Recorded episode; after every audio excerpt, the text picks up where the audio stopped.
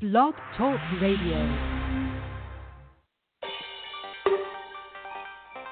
Thanks for tuning in to the hottest talk radio show around, providing an open discussion for some of the most important social issues and trending topics today, from personal growth or spirituality to sex and relationships. No subject is ever taboo. So prepare to be empowered, enlightened, and entertained during another episode of the award-winning Let's Face It with Will Strayhorn and Friends. Real people, real topics, real talk.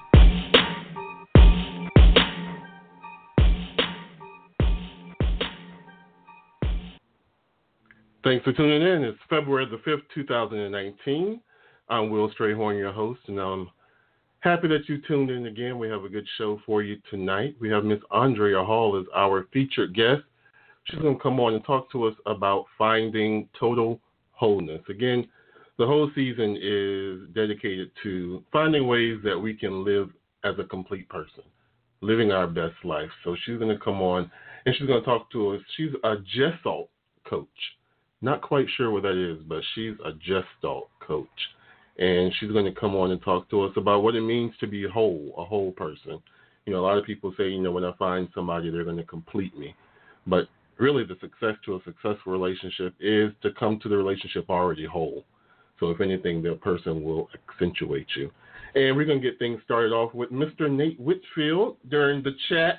He's going to come on and talk to us about a lot of things that are going on in the news, including um, twenty-one Savage. We have some things going on with him. Um, that's got a lot of folks upset. A lot of people um, upset with people who are making fun of him and his situation on social media. Um, some things going on with, you know, our president is going to make the State of the Union address tonight. So a lot of people are looking forward to what he's going to say. Um, so we're looking forward to seeing what's going on with that and a few other hot topics. So when we come back from this quick break, we're going to have Mister Nate Whitfield in the studio with us talking about the chat. We'll be right back. You've been listening to Let's Face It with Will Strayhorn and Friends. We'll be right back. AdoptUSKids presents What to Expect When You're Expecting a Teenager. Learning the lingo. Today I'm going to help parents translate teen slang.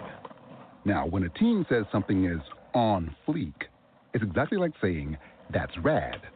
It simply means that something is awesome or cool. Another one is totes.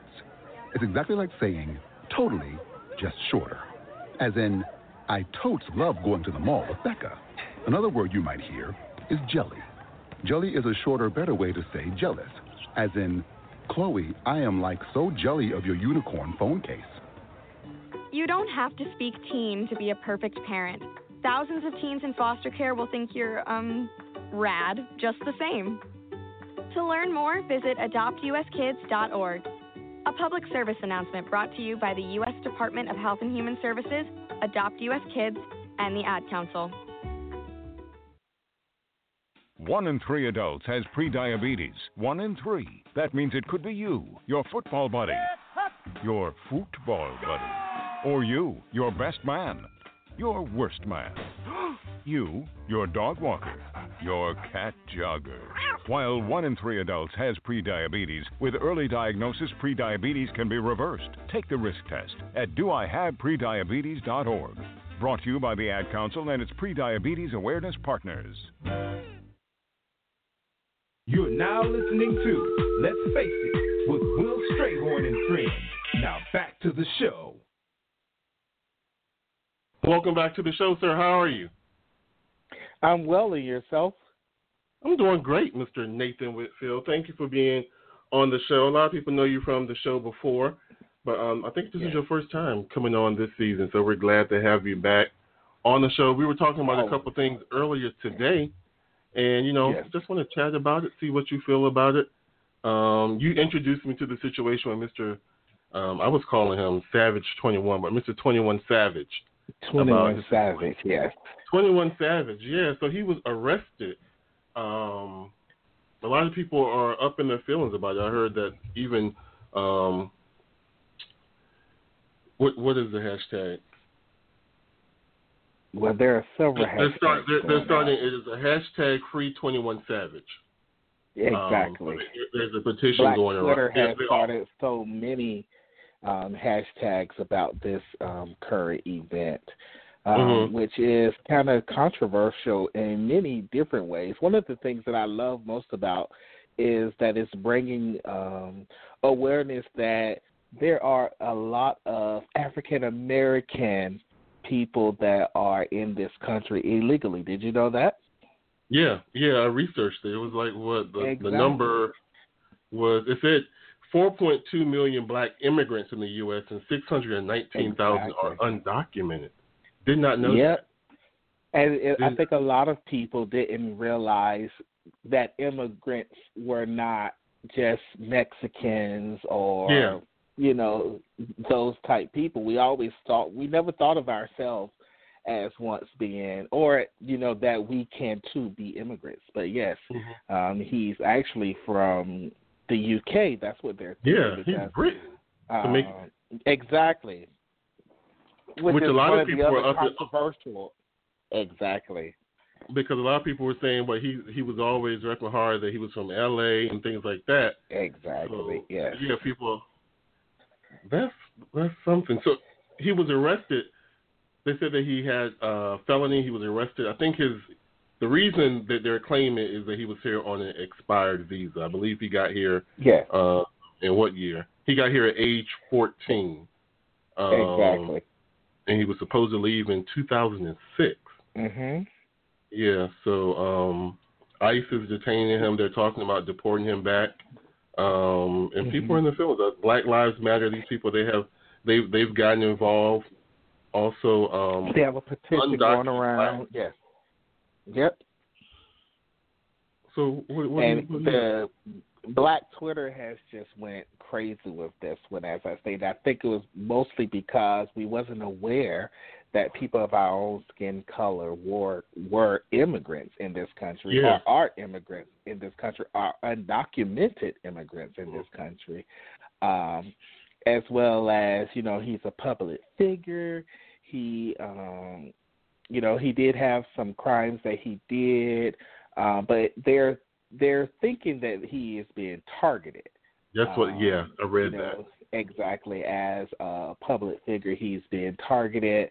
Um, however, you know, um, what's the young lady, Demi Lovato? She yeah. um, had a. a She tweeted, you know, about the him his hashtags or memes, because this is so weird about us, right? We can mm-hmm. be mean to ourselves, but can't nobody else be mean to can't us. Nobody else. Don't, don't you do it. Don't exactly. you do it. It's almost like I could talk about my mama, but don't you say yeah, about my you mama. Yeah, but you can't talk about your mama. Exactly. Same thing with your siblings. And don't you? I can talk about my brother and sister, but you better not do it. You'd be ready to fight, right? Ready to so, fight, exactly. So, you know, we we doing all of these memes because we're thinking he's this hardcore rapper, like you said, mm-hmm. you know, from the streets, and we taking back his street cred. Right. And then Demi Lovato said something. She stated that, you know, her, her and it was just simple. It was stating that the best thing about the Super Bowl was the twenty-one Savage memes. And mm-hmm. we got together. We united. Which- Poor baby had the camp. She uh, she shut her Twitter account down. Shut the Twitter account down. Yeah, yeah, you know? That's wild. But then wow. that's when I, I believe that's when it became. You know, we was laughing, we was joking about it. But then this thing became serious because you know he had three kids. Mm-hmm. You know, and they all all they know is the U S A. You know, and the thing yeah. is, even as an immigrant, you know, his parents migrated them here. You know, yes, they were on visas, and he have a current uh, visa in in rotation where he's waiting for approval. Um, and I guess that was because of the charges that he had. Um, they end up, I guess that's when he found out he was undocumented, maybe. Mm-hmm. Uh, but because because he worked here, um, you know, he was able to maintain his residency here. Um, but I've always was under the impression that if you came here as a child and no, you had to be born you know, here. Exactly. So that's that's something that I was ignorant to, that I learned through this ordeal. But I think as um, African-American people, this was the first time we got to see that we are indeed, you know, there are indeed immigrants that look just like us. Hmm. And you know what, to go back to what you were saying earlier about being targeted, I have, um, he was on The Tonight Show not too long ago, mm-hmm. and he rapped exactly. about immig- he rapped about immigration and the issue yes. at the border and the Flint, Michigan border um, crisis. Yep. And then they said five days later is when he got arrested by ICE. Exactly. Um, because they claimed yep. that his visa um, was expired fourteen years ago. And I don't know when he exactly. had this charge, but if he had that charge, unless he was... They would have known then. They would have known that. Exactly. That's what I'm saying. You know, he was, uh, which is what I believe is when he put in for that visa, because maybe he did not know, you know? Mm-hmm. Um, True. Because he was fourteen. Uh, exactly. But I believe the, I can't remember when the actual charge was, but I know it was in Atlanta, and it was it was in two thousand fourteen. Okay, okay. Uh, that's when he got the drug charge in Fulton County in two thousand fourteen. So, like you stated, they knew they've known he's had a record with Homeland Security and. Mm-hmm.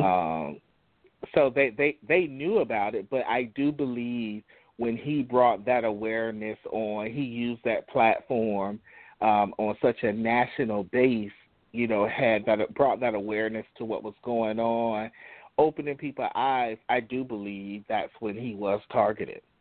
Yeah, yeah.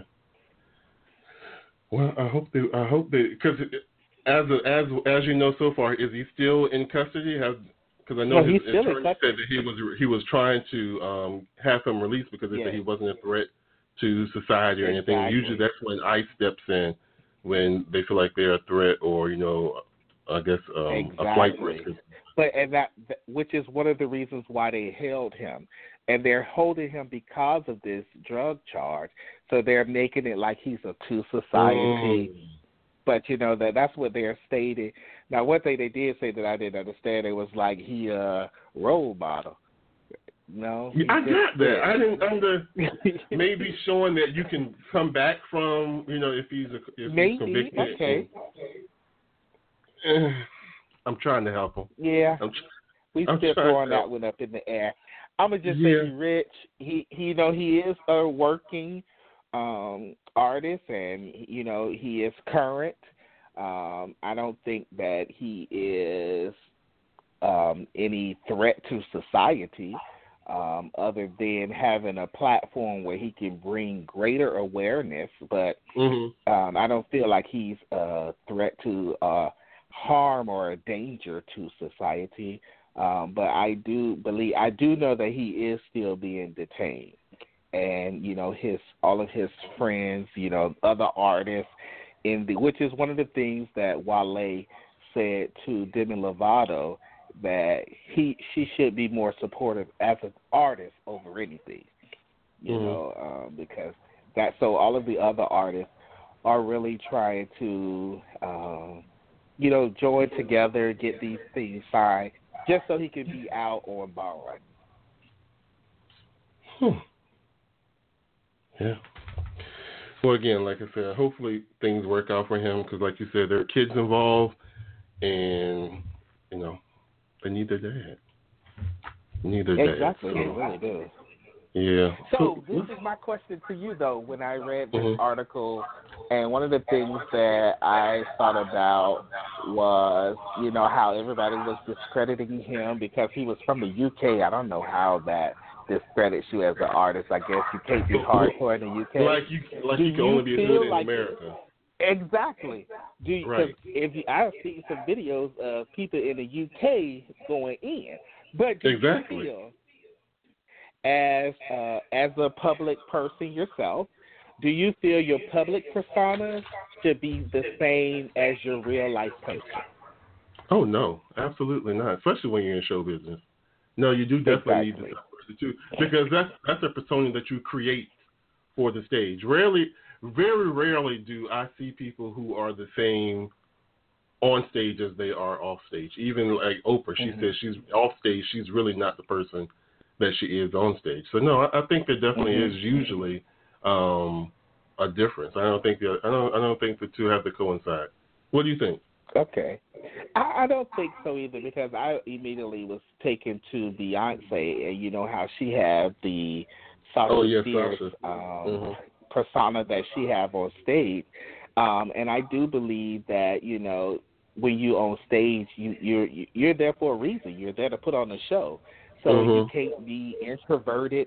You know what I'm saying? Nobody came to see you be quiet or to whisper. You know, we came to see you put on a show. So I don't, I don't think that them criticizing him because you know, and half of the time, you know, as a writer, you're just writing maybe what you feel, or, you know, you could be writing um, headlines, you know, current events, what's going on in the world today. Not so much saying that this is what's happening to you, but to me, I feel like they made him, mm-hmm. um, you know, he was, he they gave, they took his street cred away because he was from the U K. I just didn't understand that. So that's why I was like, oh, so basically you're telling me that I can't have this public image and then have my own private life? Hmm. I don't, I don't. This is this this is how I feel. Well, now you know, but there's some people who I've heard of who I've heard people say, you know, you're the same person, you know, that you are either on stage or whatever as you are um, off. Like people, probably people like I would imagine. Kept somebody like worse than like Kevin Hart may be the same on stage as they are off stage. What do you think? Okay. Like okay. Kevin Hart, people like those who who exactly. are famous off no, of their personality, their natural personality, probably are the same. That's probably what got them discovered, being goofy. Exactly. Now, when I when when I speak of persona, I'm speaking totally of character. Okay. You know, this is the this is your character that you've given the world to be. I don't think your integrity should change. Okay. So people like um, Lady Gaga and all that, the image that they present to the world when they're when they're exactly. the when they're you know Lady Gaga the performer versus whatever exactly. her real name is. I don't know what her exactly. real name is. So yeah. even if Lady Gaga is you know, this grand, you know, she's over the top, mm-hmm. you know, I would still want her to be pleasant on her way to the stage. So I don't mm. think that part of you should change. You know, that's just like with, with so Mariah Carey. You know, we never been around Mariah Carey, but I, Mariah, I think she's probably the same. A diva. Yeah, yeah. Right? Yeah. I think she's a diva in real life. Mm-hmm. Now, somebody like a Whitney. Think, exactly, who we knew was a bitch. Oh, can we say that on radio? Yeah, but on this show you can. But was Whitney? I thought, you know, off stage there was like, Clyde, he created Whitney Houston that we know. Off stage, exactly. you know, she was a tomboy, you know, whatever. Okay, yeah. No, I get that. Mm-hmm. Well, I don't know. Well, because people have asked me, is the Nate Whitfield that they see on, you know, on church stages and all that, the same one? I think, mm-hmm. yeah, he's a bitch. He's a bitch. He's just like, you know, yeah, that's just me. Like you see him. That's him. Actually, worse. A little worse. He worse. calms down when he gets on stage a little bit. I'm not as mean on stage. Yeah, you're not as mean on stage. Just a smidge. But yeah, yeah.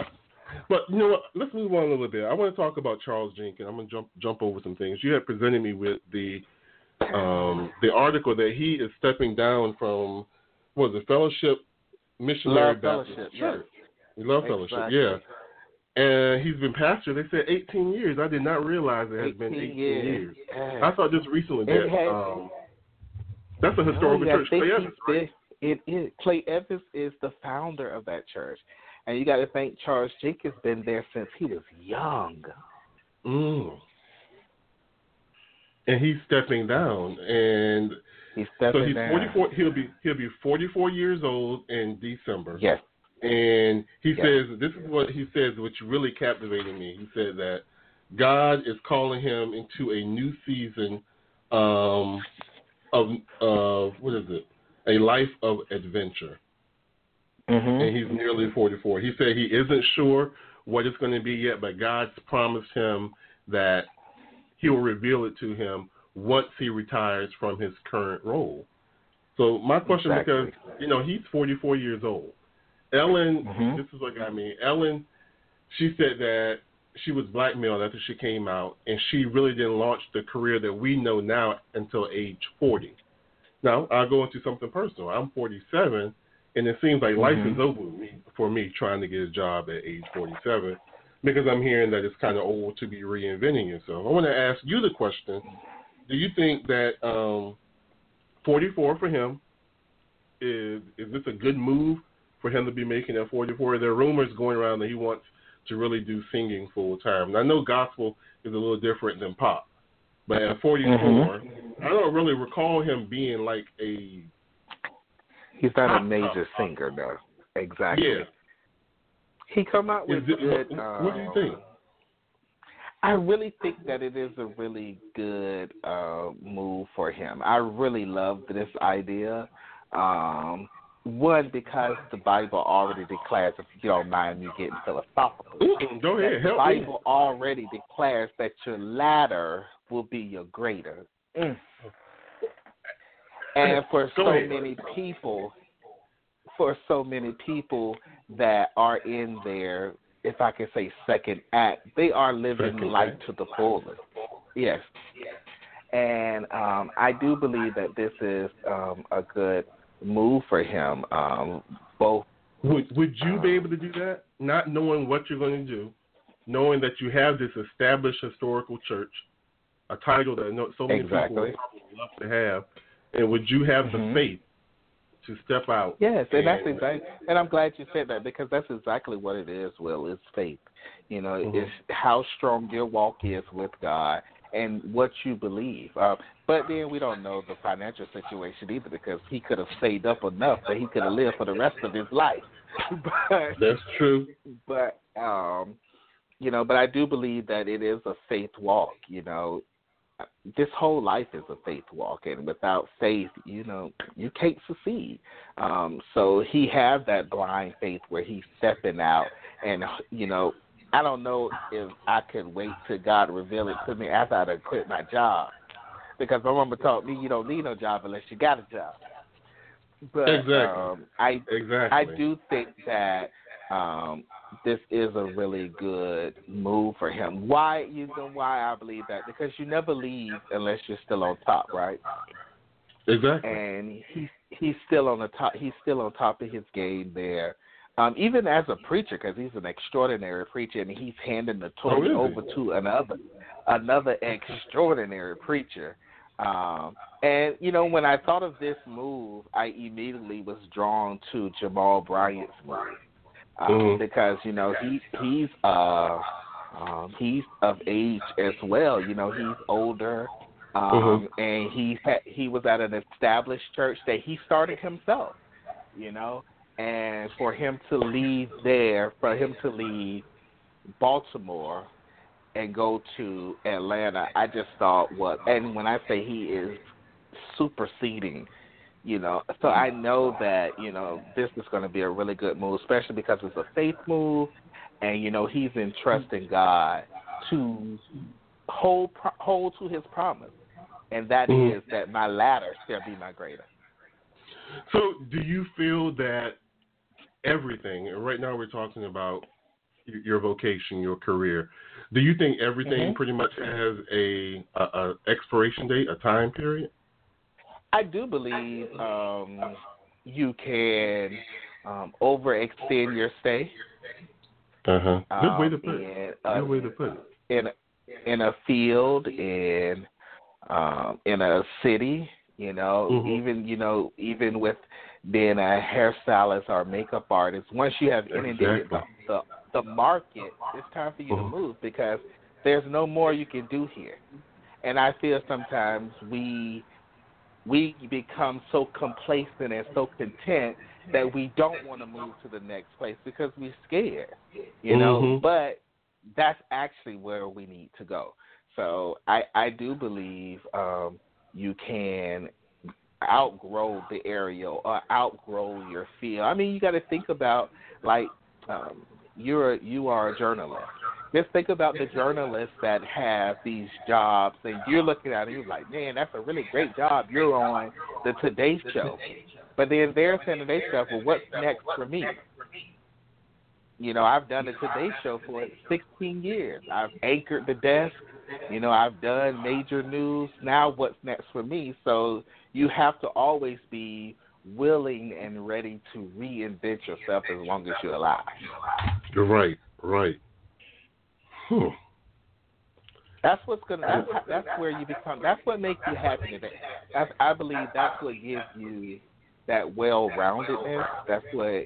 Um, so you're not burnt out, because you know, what? especially in our industry, you can get burnt out fast.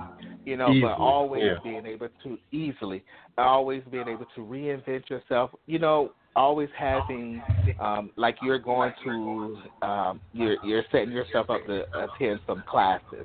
Um, right. Those mm-hmm. type things, learning new things, learning new techniques, you know, finding something else that may interest you. Those are the ways that you keep, you know, your flame burning. And then right. once you have inundated that small space you're at, then you move, because my goal is always is I want God to enlarge my territory. Enlar- so exactly. If I need to move from here to here, then that's what I need to do.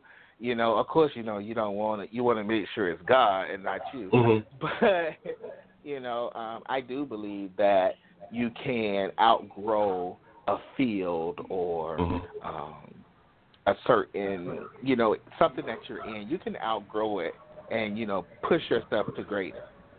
Yeah. I think the issue, the downfall, and the disconnect with a lot of people is they don't know that, that timing. And I think, I guess exactly. I can commend Charles Jenkins on this, because, like, he doesn't know what his next step is. He's just stepping out totally exactly. on exactly. faith. And I think a lot of people, I think, what was the movie when he was like a lady? What was the movie? I think it was it was a movie with Lynn Whitfield and Blair mm-hmm. Underwood, and he says something about a lady knowing the time to leave. Do you remember that movie? It was a Medea movie. I don't remember that movie. And he was saying to Lynn Whitfield, she was saying something to him. Oh, yeah, yeah, yeah. And he said something about something. About. Yeah, that part when he was. A lady always knows when to move on or something like that. Yeah, a time. Yeah, I remember what you're talking about. And I think that's that's so that's so crucial when it's time for you to, to, to take that next step, because a lot of people stay behind, and then they find themselves, you know, growing stagnant. Or, you know, exactly losing what they've built. So the perfect time mm-hmm. to know when to take that step, next step, is important. Well, exactly. Exactly. Man, thank you so much for coming on the show. I appreciate it. It's already always, seven twenty-eight. Always a pleasure. I appreciate yes. it. I hope you have a great evening. You as well. Thank you so much. All right. Bye-bye. All right. Our lady of the hour is in the room. It's Andrea Hall, that I was talking about earlier. She's a Just Talk coach. We're going to find out exactly what that means when we come back from this quick break. We'll be right back. You've been listening to Let's Face It with Will Strayhorn and Friends. We'll be right back. If you're a single man under the age of thirty-five, you'd probably like to know what the ladies are looking for on an online dating site. A guy who had a few drinks and later got pulled over for buzz driving. See, that could cost you around ten thousand dollars in fines, legal fees, and increased insurance rates. And doesn't a guy who's back living with his parents but calls them my roommates just scream, Mister Right? Buzzed, busted, and broke. Because buzz driving is drunk driving. A message from the National Highway Traffic Safety Administration and the Ad Council. Hi, this is Terry Crews, actor, former football player, game show host, father of five, and all-around big dude. I'm also an expert on drama. I know all kinds of drama. There's the good kind that comes with having a house full of kids. There's the bad kind, like season-ending injuries. There's the necessary kind, like having an agent in Hollywood. And there's silly drama, like the drama around my percolating pectorals. And then there's the drama you can skip. Skip the drama that comes with not having your high school diploma or equivalency. Find free adult education classes near you and finish your high school diploma. Visit finish your diploma dot org. Or text diploma to nine seven seven seven nine. Message and data rates may apply. Reply STOP to opt out. That's diploma to nine seven seven seven nine. And leave the drama to actors like me. Brought to you by the Dollar General Literacy Foundation and the Ad Council. You're now listening to Let's Face It with Will Strayhorn and Friends. Now back to the show. Thanks for tuning in. We're in the studio now with our featured guest, Miss Andrea Hall. She is a lawyer and a gestalt coach. We're going to find out exactly what that is. She's here to talk to us about finding total wholeness. Please help us welcome to the show, Miss Andrea Hall. How are you doing? I'm well, and yourself? We're doing good. We're doing really good. Trying to understand exactly what gestalt coaching is. That's interesting. That's interesting. Can you explain to us what that is? Sure. So basically, I work with horses. That's what the equine part is. It's a fancy name for that. Okay. But Gestalt is a technique that is used sometimes by therapists. However, you don't have to be a therapist to be trained in the technique. And basically, it's a German word that means wholeness. And so what I and my cor- horses do coactively is we basically open up and figure out what is going on with an individual. So they might be telling me there's a situation going on in their life right now, and I then look through that and determine what's going on in the background and ultimately what's the root cause of that issue. And we basically take them full circle. So we open up the wound, we get to the root of the issue, we heal that, and we close it back up. Now, we don't put, you know, a Band-Aid on a wound that needs staples and tourniquet, which is typically what happens in talk therapy. Um, mm-hmm. We really get to the root of the issue and heal that so that somebody doesn't have to continue to go back and talk about it. So we've healed what is the root cause of the issue, and therefore they can move forward from that and continue to do the things that they want to do in their life and not be precluded from whatever that trauma was that they sustained typically as a child. Hmm. And you utilize horses. So how do horses play into the whole factor? Sure. And that's really the, the special part about what I do is because the horses have four feet on the ground and they're connected to Mother Earth, they really mm-hmm. don't have an attachment to the outcome, and they don't have any judgment. So they're really mm. in the present moment because they're a fight or flight animal. So they're really paying attention to what is going on and being in the present moment, as well as I call them my lie detectors because they really flesh out what is going on with an individual, and they're able to determine whether or not that individual is actually speaking their truth. So everything really? has energy associated with it. Every word mm-hmm. we say, every object that we have around us, the chair, whatever, it all has an energetic vibration to it. And so when the client is actually speaking their truth and they're in alignment, the horse wants to join up with them and proceed with the process. However, when they're expressing something that is not their truth, the horse does not want to join up with that energy. So they don't decipher yes or no or positive or negative. However, all of that has a vibration to it, and therefore um, the the horse is attracted to that on an energetic level. Mm-hmm. And so the horses are participating in the coaching process just as much as I am. So they're feeding me energy the whole time, or excuse me, feeding me answers based on their responses of what's going on with the individual the whole time, as well as the horses are healing just by being in their presence. Um, mm-hmm. I don't know if you've ever watched anybody who's been around horses. However, they typically become very grounded and centered and relaxed. Even people that are somewhat scared of horses, they mm-hmm. just change. Their breathing pattern changes. They become more relaxed, things of that nature, even though this is, you know, a big twelve, fifteen hundred pound animal. Right, right.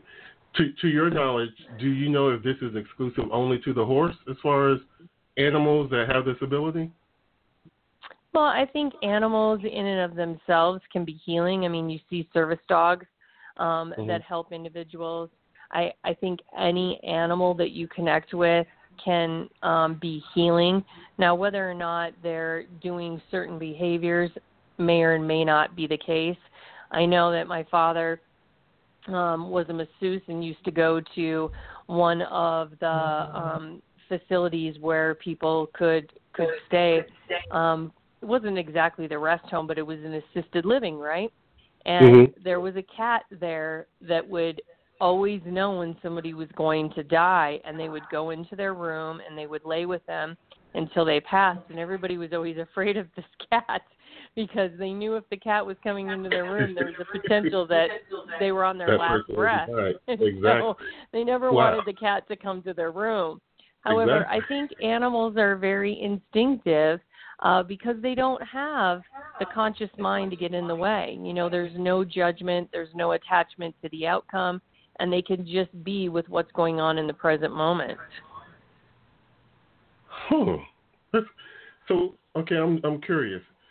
You it would be you, a client, and then a horse. What what does your typical coaching session look like? What is what's the setting? What is I'm trying to figure out how, how you how it look what it looks like. Sure. So I don't know if you're familiar with like a barn, um, but yeah. I have a big barn. It's seventy-five mm-hmm. by one hundred seventy-five feet, um, and then I put a round pen in for non-horse people. It's just a metal um, fencing, if you will, that we put in a circle, and it's called okay. a round pen. And the horse typically goes in the round pen in the beginning until the clients are clients and I are at a certain level, and we've processed some things. So typically the first thing I do with a client is just get them back in their body. Most individuals are not in their body. You know, if you really walk down the street and saw what was going on, I mean, people are connected to their cell phones, emails, they're, you know, up in their head walking around. They're not physically in their body paying attention, and if we didn't breathe and have a heartbeat that was automatic, you'd see people just toppling over because we're so not present with what's going on. So the first thing is just getting the client back in their body and detached from cell phone, email. What happened five minutes before they got there? Were they stuck in traffic? Are they running late? Did they have a fight with their significant other? You know, what brought them there in that moment? And and just getting them to relax, right? And right. then from there, it's just checking in with what's going on, what's coming up for them in the present moment.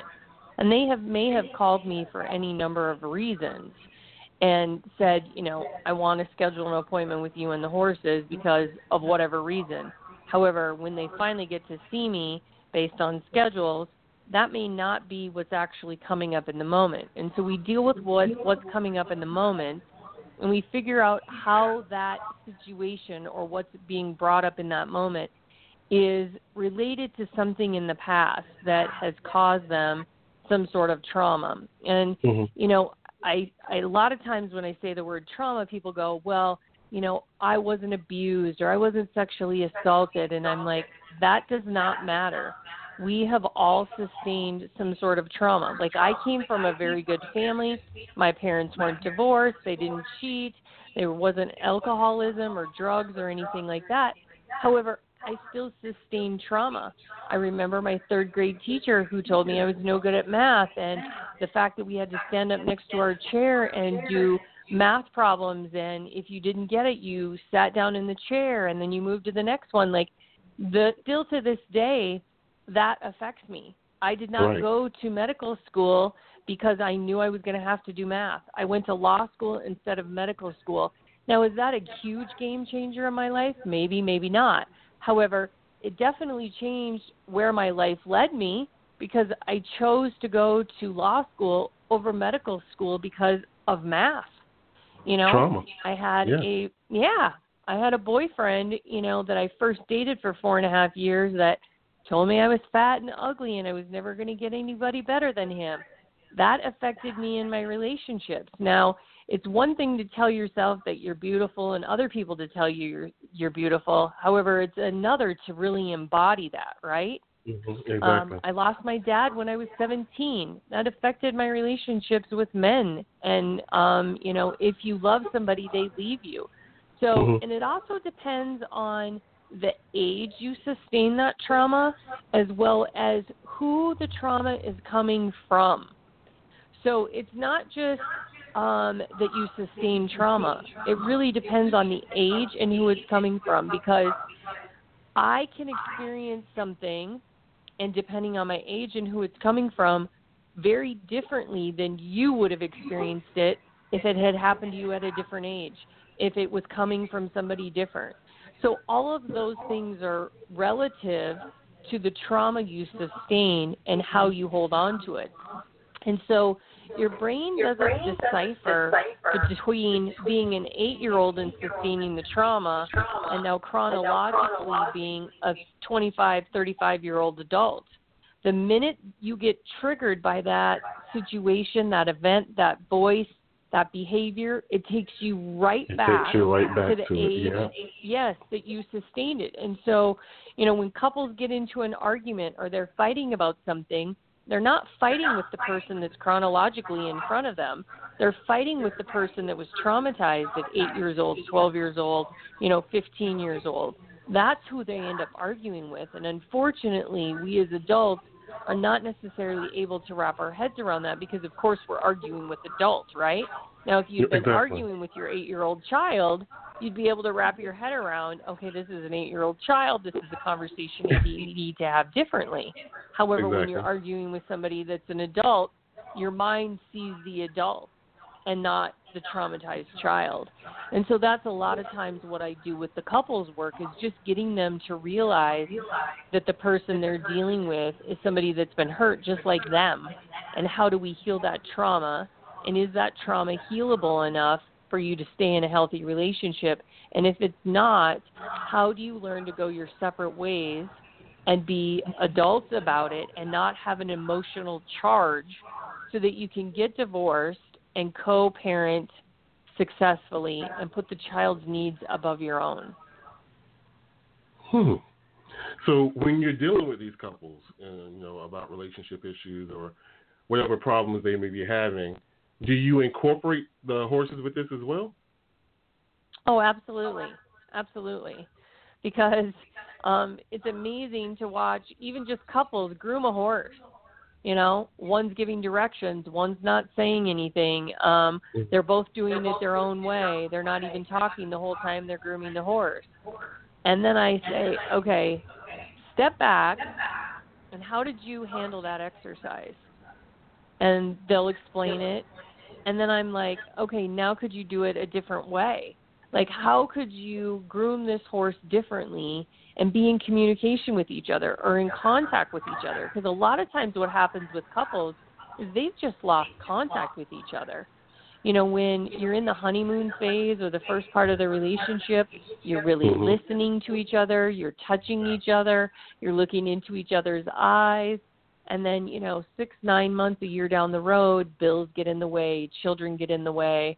Um, you've decided to get married, and so now you, you know, have a house, and, you know, what does that look like? And your jobs are now affecting your relationship. And so all of that stuff comes into play, and you've mm-hmm. now lost contact with each other. When individuals come home, they're not looking at each other in the eyes. They're not, you know, spending fifteen, twenty minutes just talking to each other face-to-face and connecting, or holding each other's hand. They're complaining about what happened in their daily life, and they've lost that contact with each other. Right. And so, you know, just the little things are grating on each other's nerves, when really it's about how do we get back into contact with each other, and these little things won't necessarily grate on our nerves as much if we're really in contact with each other and connected. Hmm. And those couples, people who are having problems, perhaps they're co-parenting. What is some of your advice that you have to share about, you know, how people can co-parent um, and raise children? And well, I think the first thing that's really important is that the couples heal the unfinished business. And Doctor Phil says it best, I believe, that you have to earn your way out of the marriage. Mm-hmm. Like, you have to officially feel like you have done everything you can, and that there is no more emotional attachment to the outcome. Because a lot of times what happens with couples is one couple wants, or excuse me, one party in the relationship wants to get divorced and the other one typically doesn't. Or if one party does want to get divorced and the other party does, there is lots of anger and resentment towards the other person. Somebody may have cheated. There may be some sort of drug or alcohol addiction. Um, something has caused the rift in the relationship. And so that has to be healed first, because here's the issue. You attracted each other in your life, and that partner, no matter how you want to look at it, has some quality of your mother or father that has attracted you to them. So I'm definitely attracted to my spouse, and one of the biggest things that my spouse had, that my father had, was his funny personality, his quick-witted, you know, make me laugh and banter personality. Now, does right. that sometimes get on my nerves? Absolutely. However, that is what definitely attracted me to him. So there are pieces of him that are definitely my father and vice versa. There are pieces of me that are definitely his mother that he enjoyed, right? And so mm-hmm. you have to look at who you attracted and why you attracted them. Now, there's also bad qualities, like you came from an alcoholic, abusive family. So that's what you know. That's what you're comfortable in. Um, a parent cheated, and you saw that, right? So you mm-hmm. experienced that. So now you're attracted to that personality. And does that serve you? However, until you heal whatever that trauma is, you will continue to attract the same person. There's no way that you won't, because you are the same person. So until you heal that, and if you don't, even if you get divorced from this person, you're going to be doing the same dance in another lawyer's office five years from now, because you will continue to attract and be in relationship with the same person that you divorced from. They will only look different, taller, skinnier, shorter, fatter, blonde hair, brown hair, whatever that might look like. However, you will continue to be attracted to that same type of person until you heal that trauma. So that's the first thing that I do with couples is, you know, getting them to a place where they can understand what the trauma was that caused them to be in the relationship that they're in, and is it healable? And if it is, great. And if it's not, how can you then look at the person that you're sitting across from and realize, again, that they're trauma, that they're traumatized just like you are, and a human being, and be able to co-parent with them successfully. And put the needs okay. of the child ultimately before your own needs. So is this almost saying that, like, encouraging people to stay together for the sake of the child? Oh, God, no, no, no, no. I'm not saying that at all. What I'm okay. saying is I think it's very quick for people to jump to the decision that they want to get divorced. Mm-hmm. And they haven't healed the unfinished business that's in that relationship. You see it mm-hmm. often. People get divorced, and the ink is not even dry right. on the judge signing right. the divorce papers, and they're either A, already in another relationship, exactly. or they're due to be engaged and married to somebody else. Mm-hmm. And they haven't healed what has happened in that process, because ultimately, until the judge signs that piece of paper, it is not final. One party or the other could back out. One party or the other could not move forward, could not show up for court. I mean, all of these things could happen. So until it's really final, it's not final. And the healing really cannot begin until it is final. And I think a lot of times people rush in because they're already in another relationship, and that's a reason that they're, you know, getting divorced, or that somebody has filed for divorce because they already had one foot out the door and were in a relationship. And so, again, you know, my thought process and what I attempt to communicate with these couples is, if you have one foot out the door, it's it's not really going to work. And you're going to have, if you got into that relationship basically under false pretenses, because she may or he may not have known you were married. when the relationship started. Eventually they know about the relationship, and of course when you're the person that is being brought in, you only know half of the story. There's no way you could not, or there's no way you could know the whole story, right? So the person that you're cheating with has told you all sorts of things about the significant other that they're with. They're a bad person, they're mean, they're ugly, they yell, whatever, right? However, right. we don't really know what's going on behind closed doors. And so there's always two sides to every story. Now, he or she may be saying that the significant other is doing X, Y, and Z, and at home, the the, the one that's, you know, thinking everything's fine, or even though it might be on the rocks, they're saying X, Y, and Z is the problem. And if they did this, then the relationship would be fine. And the other person saying, well, if they did this, the relationship would be fine. So it's like, how do we go back and look at that and see if it can be healed? Because I, as a coach, don't have an emotional attachment to whether or not you stay together. That's not right. my job. My job is to make sure, though, that you heal the trauma. Because if that trauma is not healed, you are going to be doing the same dance. It's only going to be a different partner. A different and, exactly. your chi- and your children are ultimately affected by that. Because mm-hmm. Mm-hmm. even if you get into another relationship and you're fighting with their mother, the children are affected by that. They're half of that other person. So when you're complaining that, you know, the mom did X, Y, and Z, or the dad didn't pay child support, or they were ten minutes late picking you up, or, mm-hmm. you know, whatever they say about the other, that child is constantly taking that in going, that's half of me. Yeah. He, he doesn't like my mom. That's half of me. Oh, my dad wears glasses, and my mom thinks glasses are ugly. That's half of me. So you then have this child that grows up into an adult, and we wonder why they're having relationship problems. We wonder why there's drug and alcohol abuse. We wonder why, you know, the list goes on and on, right?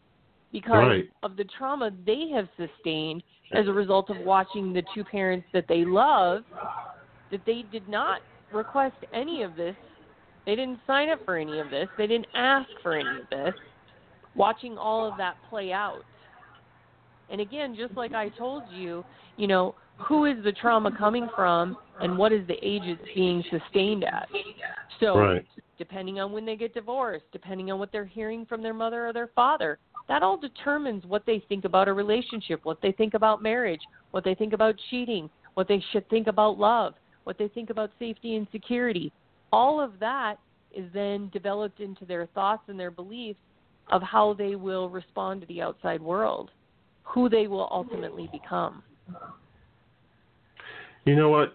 You just saying that, that really triggered something with me because, like you said, what they see affects what their thoughts are on different things. And I'm I'm forty-seven. I've never been married. I'm just getting married in September. But for, for so long, my brother and I always said that we were never going to get married because of what we saw my mom and dad go through. Marriage to us was right. just like a bunch of rules. You couldn't do anything. So we were like, we we're never right. going to get married. And I'm just getting married now. So that's true. They should have healed that before, you know, it was transferred to my brother and I. So that's okay. Well, and what you also have to understand is from the ages of zero to five, from the time you're born until you're five years old, you develop fifty percent of your thoughts and your beliefs and your values. Mm. And who are you surrounded by? Your parents, your grandparents, or the people who raised you, right? They taught you which hand to use when you're going to eat, how you're going to write, how you tie your shoes, your A B Cs, your one, two, threes, you know, what types of clothes you're going to wear. Um, right. You know, your religion, um, what's right and wrong, how to ride a bike. The list goes on and on, right? So mm-hmm. fifty percent of who you are is developed by the time you're five years old. By the wow. time you're eighteen years old, you have ninety-five percent of who you will be for the rest of your life. That only leaves five percent for growth. Mm-hmm. And the average age of somebody living now is what, ninety-some years old? eighties, mm-hmm. nineties. I mean, you only have five percent to grow from eighteen mm-hmm. to eighty-five, let's say. That doesn't leave much so room hard. For growth. Yeah. Right. And that's why change is so hard. It's so difficult. You have to really yes. commit to it. So yeah, you, you actually left time... off. No, go ahead. Go ahead. No, you can go ahead and finish that. So anytime you've sustained some, some sort of trauma, there's a neural pathway in your brain that's developed. And right. you have to have a different experience of that same or similar event to make a crossroads, to divide off of that. So the mm-hmm. next time it then happens, your brain gets to where that crossroads happens and goes, okay, I can choose something different. I don't have to be the eight-year-old that sustained that trauma. I can be the forty-five-year-old that had a great experience with the horse. And so because your mind doesn't decipher, it then goes, okay, here's a new pathway. And you generate that, which would then help create the change. Wow. Um, you also, you were a high-powered criminal defense attorney for thirteen years, and you left this for this practice. What made you decide to leave all of that? What do people think, you know, when you said, you know, you want to leave your career as an attorney and you wanted to get into coaching with your horses? Well, well, of course, my mom and dad thought I was crazy. Um, for the simple fact that I had went to school for a really long time and still had really student loans to pay off. Yeah. Um, however, I physically became ill and was diagnosed with a brain tumor. And yeah. I said, if I get another chance at life, it's going to look much differently. So I sustained um, or I was in a ten-hour operation. They removed the brain tumor, and thankfully I received a Christmas miracle, and it wasn't cancer, and I was able to move on with my life. However, it was really a wake-up call for me because I had the opportunity to have a second chance at life, and it really made me think what was important. Where was I spending my time? And at the end of the day, my clients didn't care other than if I kept them out of jail. I don't receive mm-hmm. birth announcements or Christmas cards or flowers on my birthday from my clients. Right. And, you know, if I didn't get them the outcome they wanted, I was the worst lawyer they had ever had. Mm-hmm. And I was able to keep up that pace and that lifestyle for a long time. However, it took a toll on me physically. As a result, um, a brain tumor, I believe, was created. And I vowed that if I survived, I was going to do something different, and that's exactly what I did. Following your passion. That's good. Yes. Yes. Yes. Good. So how can people contact you, follow you? Uh, I know that you have an offer for, I guess you're offering thirty-minute consultations. And then on your website, you said that you have some free things. You can sign up for your free daily inspirational quotes. So how can people follow you and if they want to work with you? Sure. So they can go to my website at w w w dot withers, and that's W I T H E R S, whisper dot com. I'm on all social media. They can find me with Withers Whisper on social media. And you are correct. I do offer free thirty-minute exploratory sessions where I um, talk with the individual to figure out what type of coaching would work best for them. Is that something with the horses, without the horses, a combination of that? Lots of free things on my website. Um, there's two years worth of blog informations with free downloadables, and they can also sign up for uh, our daily inspirations that go out along with our invite list. Awesome. Well, it has been very enlightening talking to you. I really appreciate you well, coming on the show. Thank you. Sharing with us. I it hope was a you have... pleasure. Great, great, great. Hopefully you'll you'll be able to come back. I, I like that a lot. Yes, I would love to. Love to. Awesome, awesome. I hope you have a great evening. Thanks. You do the same. All right. Bye-bye. Okay. Bye-bye. Okay. Bye-bye. All right. So we will be right back with some closing announcements. Um, and information about what's so, what's so special about this upcoming Monday, February the eleventh. We'll be right back. You've been listening to Let's Face It with Will Strayhorn and Friends. We'll be right back. The odds of becoming a signed artist and having four number one albums, one in one hundred million. The odds of going on to win seven Grammy Awards, one in one point four million. The odds of this performer having a child diagnosed with autism, one in sixty-eight. I'm Toni Braxton, and I encourage you to learn more at autismspeaks.org slash signs. Autism Speaks, it's time to listen. Brought to you by Autism Speaks and the Ad Council. Today in school, I learned a lot. In chemistry, I learned that no one likes me. In English, I learned that I'm disgusting. And in physics, I learned that I'm a loser. Today in school, I learned that I'm ugly and useless. And in gym, I learned that I'm pathetic and a joke. In history, I learned that I'm trash. Today in school, I learned that I have no friends. In English, I learned that I make people sick. And at lunch, I learned that I sit on my own because I smell. In chemistry, I learned that no one likes me. In biology, I learned that I'm fat and stupid. And in math, I learned that I'm trash. The only thing I didn't learn in school today... The only thing I didn't learn today... The only thing I didn't learn... is why no one ever helps. Kids witness bullying every day. They want to help, but they don't know how. Teach them how to stop bullying and be more than a bystander at stop bullying dot gov. A message from the Ad Council. You're now listening to Let's Face It with Will Strayhorn and Friends. Now back to the show. Welcome back to the show. It was a wonderful show. I want to thank Mister Nathan Whitfield for coming on the show for the chat. Catch up on some of the, you know, some of the topics going on.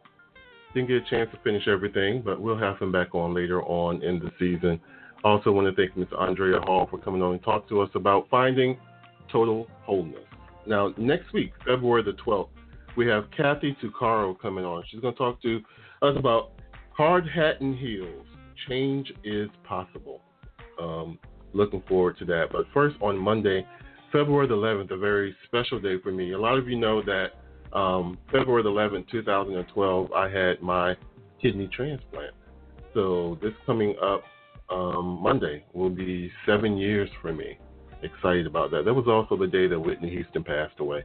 So it was a bitter, uh, bittersweet moment for me, but I will be celebrating seven years post-kidney transplant, doing wonderful. A few pounds heavier, but, you know, all is well. Um, so, you know, that's our show. I appreciate everybody for tuning in, and hope Hopefully you'll tune in next week for Miss Kathy Tuccaro. Hard Hat and Heels. Change is possible. Until then, everybody be blessed.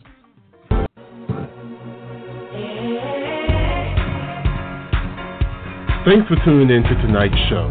I hope you get a chance during the week to visit our site at live with will dot com for up-to-date show information, including exclusive opportunities and exciting upcoming interviews. Be sure to tune in next week, same place, same time, for another informative show of real people, real topics, real talk. Let's face it,